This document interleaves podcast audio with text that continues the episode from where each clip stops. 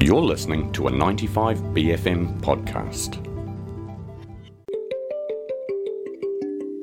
Travelling Tunes with Dr. Kirsten Zemke.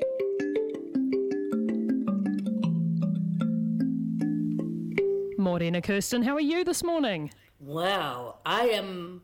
I'm actually not well, but I'm well enough to do this show. I'm pleased to hear that. It's part of my story for today. Okay. So I've come back from a month in Indonesia, and that's why we're doing Indonesian pop today. So um, exciting.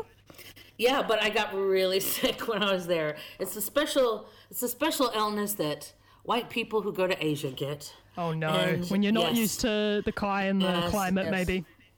Yes, it has afflicted many, many a visitor, and there they call it Bali belly. I had I had heard New Delhi belly, but they call it Bali belly. So, Indonesia, amazing, fascinating country, seventeen thousand islands, Wow. only four, only four hundred have people in them. That's still a lot to manage as a country. 279 million people population. I mean, just it's just big, and it's just worth I guess including as a group of humans, you know how you know you think China, India, United States, you think of big places with a lot of people and how things are going.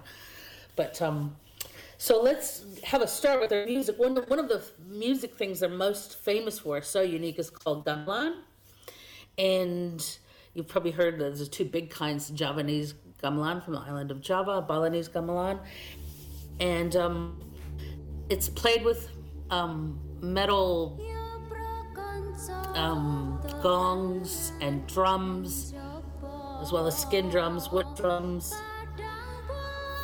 And this is a 2017 track from a guy called Alffy Rev, and he's performing with a on ensemble group, which I had translated as the Amethyst Magic Gamelan group. Sick name. That's very cool. I know, isn't it beautiful? So he's an EDM artist, um, but he's, you know, trying to sort of do this mix of his culture with sort of EDM. I recommend if people are into this to go watch the music video for this song because it's a live performance and it's quite interesting to see how he's doing his beats and then the gamelan orchestra is like performing as well. Also, the vocalist is beautiful in this. Yeah. Yeah, I'm not as used to gamelan with vocals, but she sounds great. So you can hear some of the different drum sounds, and they do these sort of rhythmical layered patterns. It's, it's quite hypnotic. In terms of like popularity, is this is this like popular song? Is this artist popular? What's the kind of like relationship to the mainstream, or is this an alternative sound? Yeah, it's more experimental. He's he's been popular on YouTube. I guess just like everyone in the world now. You know, a lot of people Yeah, are yeah. bypassing the system. Oh, we have the drop video.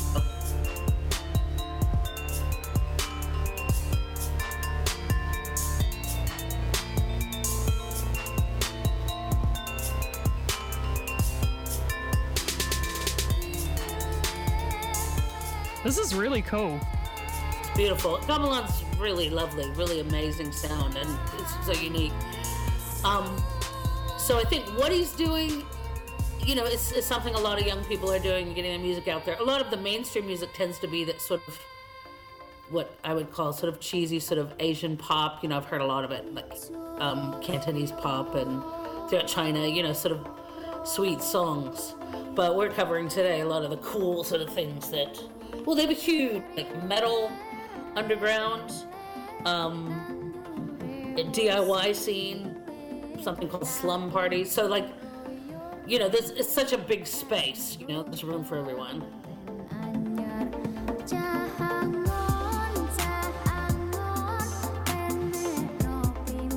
I the it's very hypnotic. The uh, like beat pattern, and I think trying to work out where the, the electronic stuff that he's doing and the gamelan kind of intersects is interesting in the way this song's been produced as well. I like it. It's awesome. Yeah, and it's also got different rhythmic polyphony layer because the you know the gamelan's sometimes are doing one number and then the drums are doing you know your typical four and eight.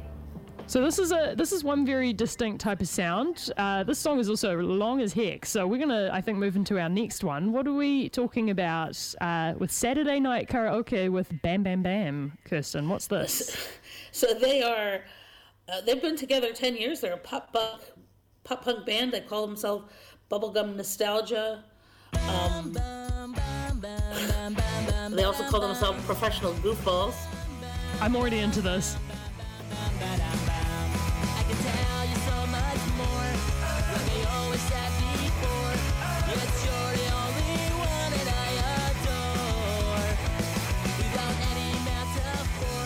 The bubblegum is really great.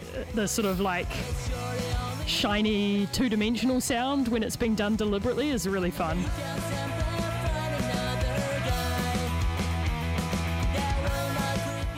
These guys are obviously singing in English. A That's lot right. of a lot of you know countries where English is not the primary language do have big um, pop music scenes that lean into that though because there's obviously a different market that can tap into it. Is that something that is definitely true of people in Indonesia?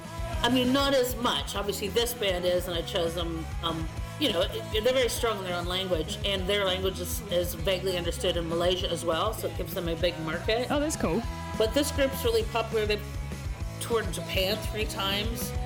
They're, I was going to say that's interesting because it reminds me of some of the Japanese bubblegum pop yeah, that comes out of there too.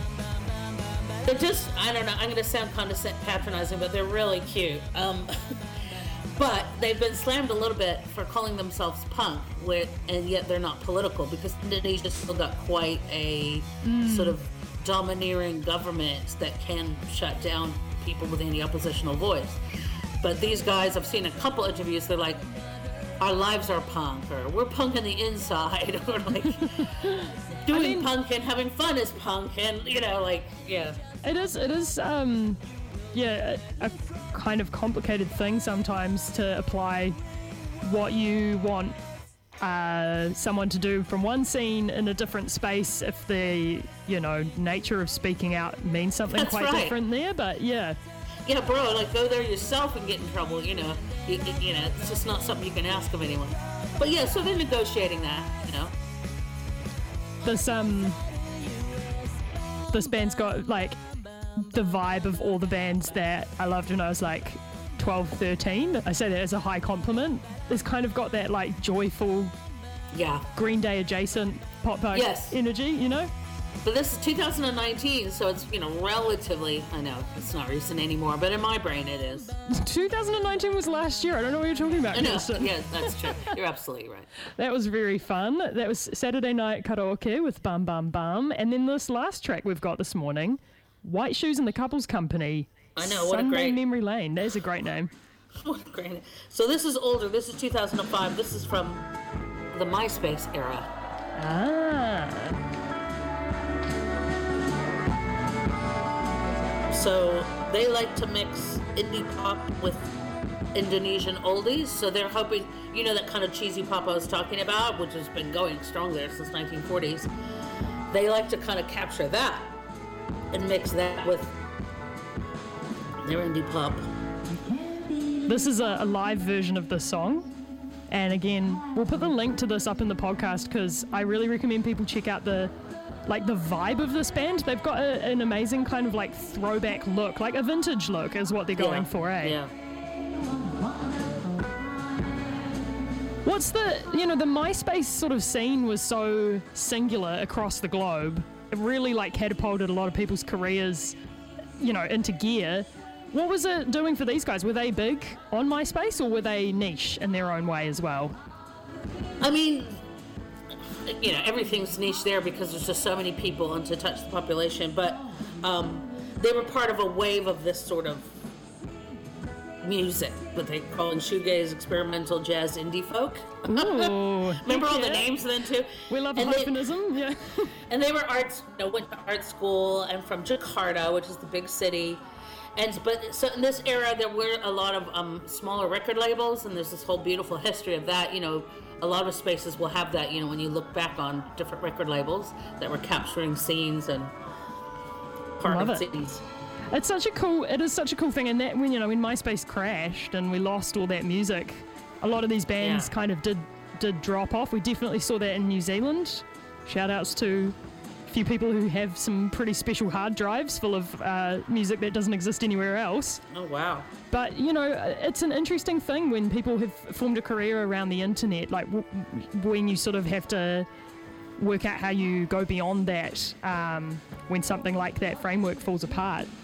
But these guys are they still playing? Are they are they defunct or what's what's the deal? I, I think I saw them um, some re- more recent tracks, but you know I'm not exactly sure like what's going on. You know because most of this text is in um, Indonesian.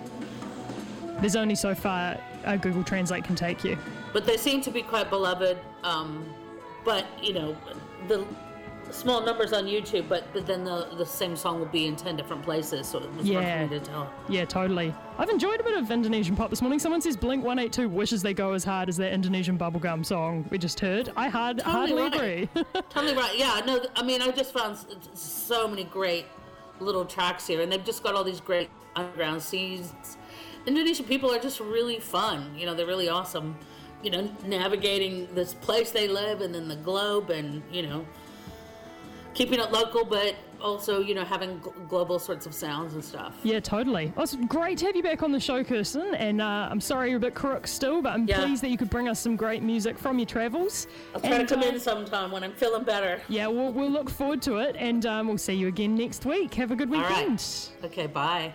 That was Travelling Tunes with Dr. Kirsten Zemke.